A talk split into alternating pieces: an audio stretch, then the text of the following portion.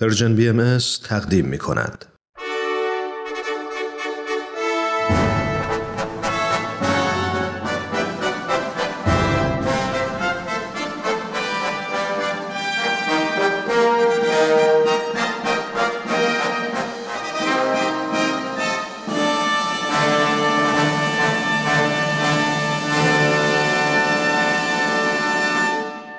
پیک یزدان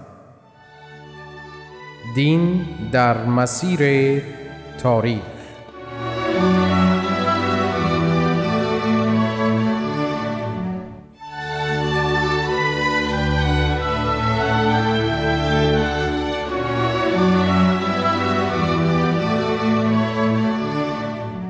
شنوندگان عزیز درود گرم و پرمهر ما را در این فصل زیبای پاییزی بپذیرید. برگریزان تماشایی این فصل را نشان آمادگی درخت برای رویشی تماشایی تر در فصل بهار بدانیم و بر دور شکوفایی و پختگی و زایش دوباره حیات طبیعی و روحانی بشر ارج نهیم.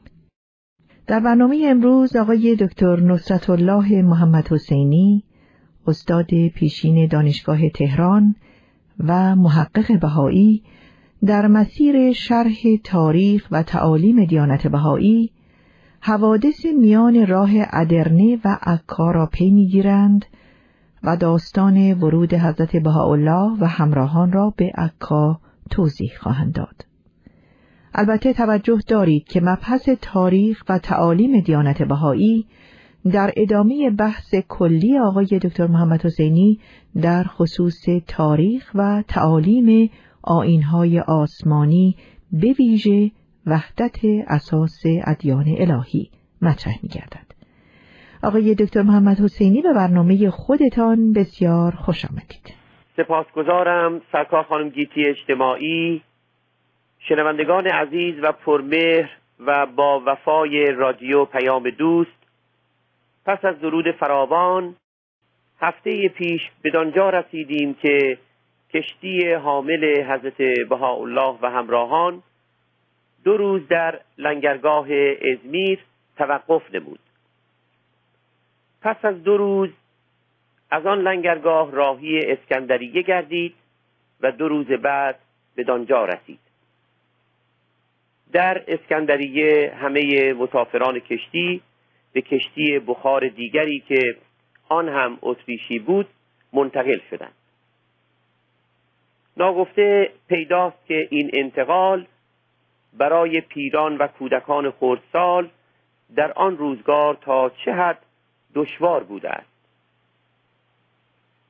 خصوصا که معموران عثمانی در نهایت خشونت رفتار می کردند. در آن احیان یار محمد نبیل زرندی معروف که قبلا از وی یاد کرده این در زندان اسکندریه محبوس بود.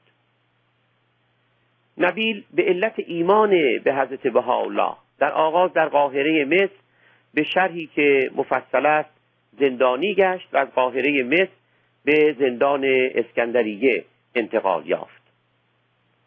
اوقاتی که در زندان اسکندریه بود از جریان تبعید حضرت بهاءالله. به عکا اطلاعی نداشت و رابطه اش با جهان خارج از زندان به کلی قطع شده بود. در آن زندان پزشکی از اهالی سوریه نیز محبوس بود که به آین حضرت مسیح اعتقاد داشت و از جماعت پروتستان بود. این پزشک که در تاریخ بهایی به فارس طبیب سوری یعنی پزشک اهل سوریه. معروف است. بسیار تلاش نمود که نبیل زرندی را مسیحی کند. نبیل که اصلا شبان ساده ای بود و پس از ایمان به حضرت باب و سپس ایقان به مقام عظیم هست الله و زیارت آثار مبارکه آن دو وجود بزرگوار مردی دانا و عارف و شاعری ماهر گشته بود با نهایت عشق و عطوفت به تدریج به فارس تفهیم نمود که اساس دیانت حضرت بهاءالله همان اساس آین حضرت مسیح است. ولیکن بنابر اقتضای زمان تعالیم و احکام بدیعی در این دور نورانی نازل گشته است که مکمل آینهای گذشته است. نبیل بخش هایی از آثار عربی هست به الله را که به حافظه سپرده بود برای فارس زیارت نمود و نام برده عاشق امر جدید و فائز به ایمان به حضرت بهاءالله گشت. بله. فارس همواره آرزو می نمود که به حضور حضرت بهاءالله مشرف گردد. اندکی پس از ایمان دکتر فارس سوری کشتی حامل حضرت بهاءالله و همراهان به بندر اسکندریه رسید. نه یاران حضرت بهاءالله از محبوسیت نبیل زرندی در زندان اسکندریه آگاه بودند و نه نبیل و فارس سوری از حضور حضرت بهاءالله و همراهان در کشتی اتریشی که در ساحل اسکندریه آماده حرکت میگشت اطلاع داشتند. نبیل زرندی که با اجازه مأموران زندان برای هواخوری به پشت بام زندان رفته بود. ناگهان چشمش به یکی از بهاییان یعنی همراهان هست بهاءالله آقا محمد ابراهیم ناظر افتاد. او را به صدای بلند خطاب نمود. آقا محمد ابراهیم که همراه معمور پلیس عثمانی اجازه یافته بود برای خرید برخی از مواد مورد نیاز از کشتی خارج شود و بدان خیابان بیاید از معمور مذکور اجازه گرفته به نبیل نزدیک شد و گفتگو نمودند. در آن هنگام بود که نبیل از حضور حضرت بهاءالله در کشتی اتریشی آگهی یافت. ولی دانست که تشرف به حضور مبارکشان میسر نیست زیرا نه زندانبان اجازه خروج او می‌دهد و نه مأموران عثمانی راضی به تشرف او به حضور حضرت بهاءالله می‌شوند. آقا محمد ابراهیم ناظر به نبیل اظهار نمود که الان می‌روم و داستان محبوسیت تو را به حضور حضرت بهاءالله و حضرت عبدالبها عرض می‌کنم. آقا محمد ابراهیم دور شد و به کشتی رفت. در آن لحظات دکتر فارس سوری در زندان نبود و گویا چند ساعتی با اجازه مقامات زندان به بیرون از آن رفته بود. چون مراجعت نمود و داستان شنید آتش اشتیاقش بسی افزود. به نبی اظهار نمود که فردا جمعه است و دفتر زندان بسته است. نمی‌توان از مقامات زندان اجازه گرفت و به هر ترتیب هست مشرف گشت. ولیکن فردا یکی از آشنایان من به زندان می آید بهتر است عریضه ای به حضور هست به الله معروض داریم و عریضه را وسیله آن آشنا به محضر مبارک تقدیم نماییم. همان شب دکتر فارس عریضه ای به عربی نوشت که متن آن اینک موجود است و در آن نهایت ایقان و نیز اشتیاق خیش را به زیارت هست به الله معروض داشت. نبیل زرندی نیز عریضه ای در شرح اسارت و محبوسیت خیش معروض داشت و آنچه اشعار در زندان سروده بود همراه عریضه نمود. فردای آن شب صبح زود قسطنطین ساعتساز جوان مسیحی که دوست دکتر فارس سوری بود به زندان رفت و عرایز آن دو رو که در پاکتی نهاده بودند با خود به سوی کشتی برد. نبیل و فارس از دور و از پشت بام زندان شاهد و نگران حادثه بودند که آیا جوان توفیق خواهد یافت یا عرائزشان به ساحت محبوب نخواهد رسید؟ آن دو در آغاز بسیار پریشان خاطر شدند زیرا کشتی حامل محبوبشان حضرت بهاءالله حرکت نمود. ولیکن اندکی بعد ایستاد و دقایقی توقف کشتی به طول انجامید قلب آن دو عاشق شیدا در اضطراب و تپش و تاب بود که چه شده است؟ آیا توفیق نصیب آن جوان مسیحی گشته است و یا محروم برگشتند اندکی بعد کشتی حرکت نمود و چیزی نگذشت که قسطنطین جوان مسیحی از مأموریت خیش بازگشت. لبهایش خندان و رویش چون ماه تابان درخشان بود شادمانه بود. چون نزدیک نبیل و فارس سوری رسید فریاد زد که به خدای سوگند که به حضور پدر آسمانی رسیدم قسطنطین پس از زیارت حضرت الله در کشتی به اوج ایمان فائز گشته بود. داستان بدین گونه بود که طبق توضیحات و تعلیمات نبیل زرندی قسطنطین میرزا آقاجان کاشانی کاتب یعنی منشی است به الله را یافته بود و پاکت حاوی عرائز را وسیله او تقدیم نموده بود. و حضرت الله پس از استماع عرائز آنان لوحی به افتخارشان نازل فرموده بودند که کاتب نوشته در همان لحظات حضرت عبدالبها فرزند بزرگوار حضرت الله نیز مرغومه ای به آن دو خطاب فرموده بودند. لوح مبارک حضرت الله و مرغومه حضرت عبدالبها همراه با پاکتی از نقل بادام که فرزند دیگر حضرت الله حضرت میرزا مهدی عنایت فرموده بودند وسیله قسطنطین به نبیل و فارس تحویل کرد. یکی از همراهان حضرت الله یکی از ناظران حادثه توقف کشتی در میان آب نوشته است که از دور قایقی دیده شد.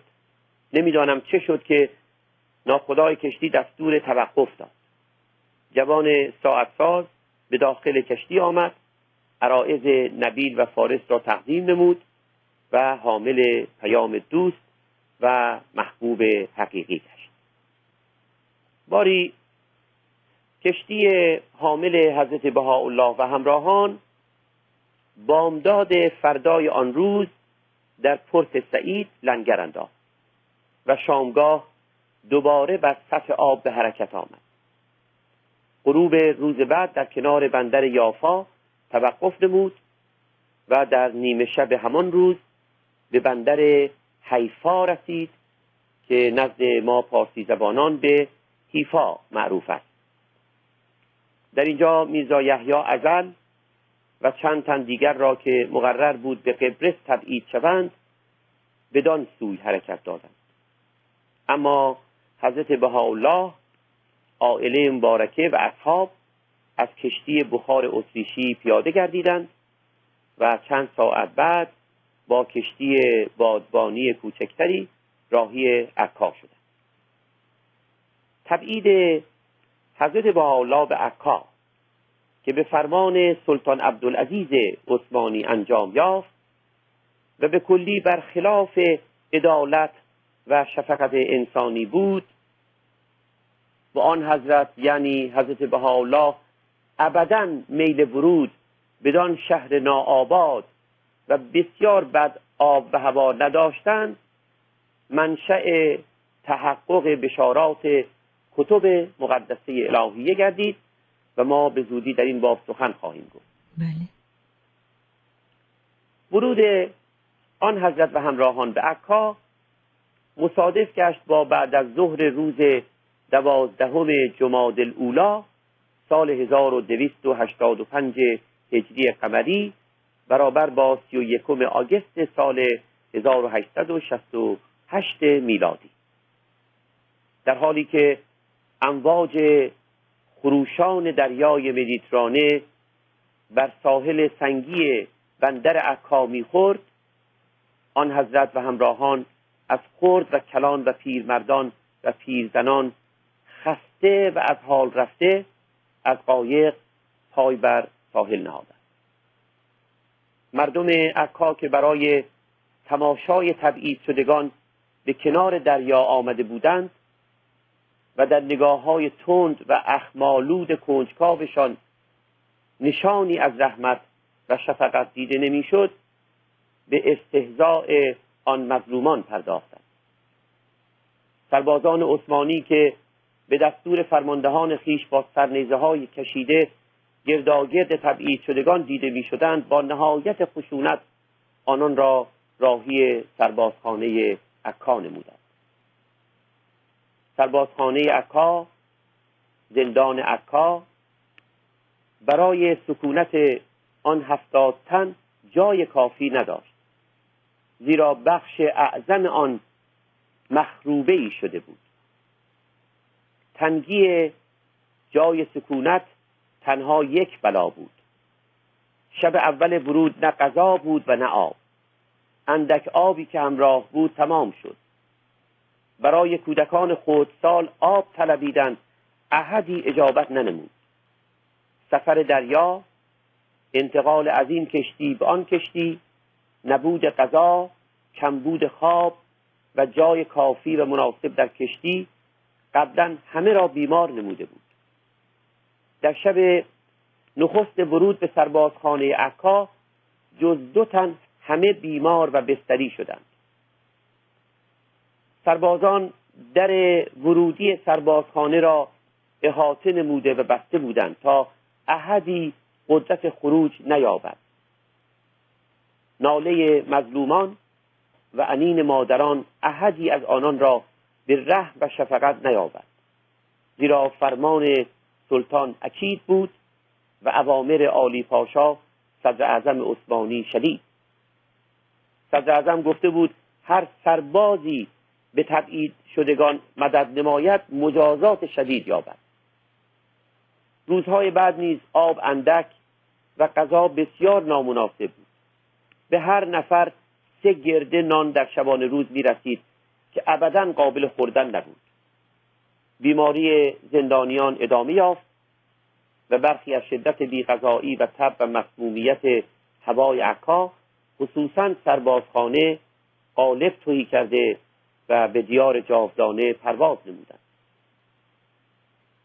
حضرت بهاءالله در لوح دوم رئیس که در آغاز ورود به عکا خطاب به عالی پاشا صدر اعظم عثمانی نازل گردیده است او را به خاطر همه این ستمها سرزنش میفرماید. لوح دوم رئیس با این خطاب به عالی پاشا آغاز میگردد. ای نفسی که خود را اعلی الناس دیده ای و غلام الهی را که چشم ملع اعلا به او روشن و منیر است ادن العباد شمرده ای. مفاد خطاب هست به الله که تلاوت گردید این است که ای شخصی که خود را دارای عالی ترین مقام در میان مردمان دیده ای و مرا که به عنوان مظهر الهی روشنی چشم مقربان حقم پسترین بندگان شمرده ای پس از این خطاب بیاناتی به او میفرمایند که مفادش این است. هر هنگام که یکی از مظاهر الهیه پیامبران الهی ظاهر شدند با آنکه هدف ظهورشان اصلاح مردمان بوده است امثال تو آنان را اهل فساد دانستند. من که موجب احیای عالمم و برای اصلاح امور عالم ظاهر گشتم به گمان تو فاسد و مقصرم. جمعی از بانوان و کودکان خردسال و زنان شیرده چه تقصیر کرده اند که با مهمیز قهر و غضب تو تنبیه می شوند در هیچ مذهب و در میان هیچ ملتی کودکان خردسال مقصر نبوده اند و خداوند قلم عفو بر اعمال آنان کشیده است. ولیکن شراره آتش ستم تو جمیع را به حاطن نموده است. سپس به عین عبارت میفرمایند لذا البته ناله این اطفال و همین این مظلومان را اثری خواهد بود. پس از این انذار این اختار بیاناتی میفرمایند که خلاصه و مفادش این است. جمعی که ابدا با دولت مخالفتی ننموده و اسیان نورزیده اند و روزان و شبان به ذکر الهی مشغولند اموالشان را تاراج نمودید. در شب نخست ورود به زندان عکا همگان را از غذا و آب محروم نمودید. در این اوقات هر روز سه گرد نان به هر زندانی می دهید که احدی به خوردن آن قادر نیست. میفرمایند که اصحاب حضرتشان پنج سال در ادرنه سکونت نمودند و همه اهل آن شهر از هر طبقه که بودند آن نفوس بزرگوار را تجلیل و تحسین نمودند. آقای دکتر محمد حسینی متاسفانه وقت برنامه رو به پایان هست. اگر اجازه بدید ادامه شرح این بخش از تاریخ آین بهایی رو به هفته آینده موکول کنیم. بفرمایید که در هفته آینده باید منتظر چه بخش از این تاریخ باشیم. در هفته آینده به مطالعه محتوای لوح دوم رئیس ادامه میدیم و بعد حوادث شهر عکا رو پی می‌گیریم. خیلی ممنون و سپاسگزاریم آقای دکتر محمد حسینی که همانند هر هفته با توضیحات جامعی که بیان میفرمایید ما را با بخشهایی از تاریخ آین بهایی و تعالیم این دیانت آشنا می سازید. متقابلا سپاس گذارم.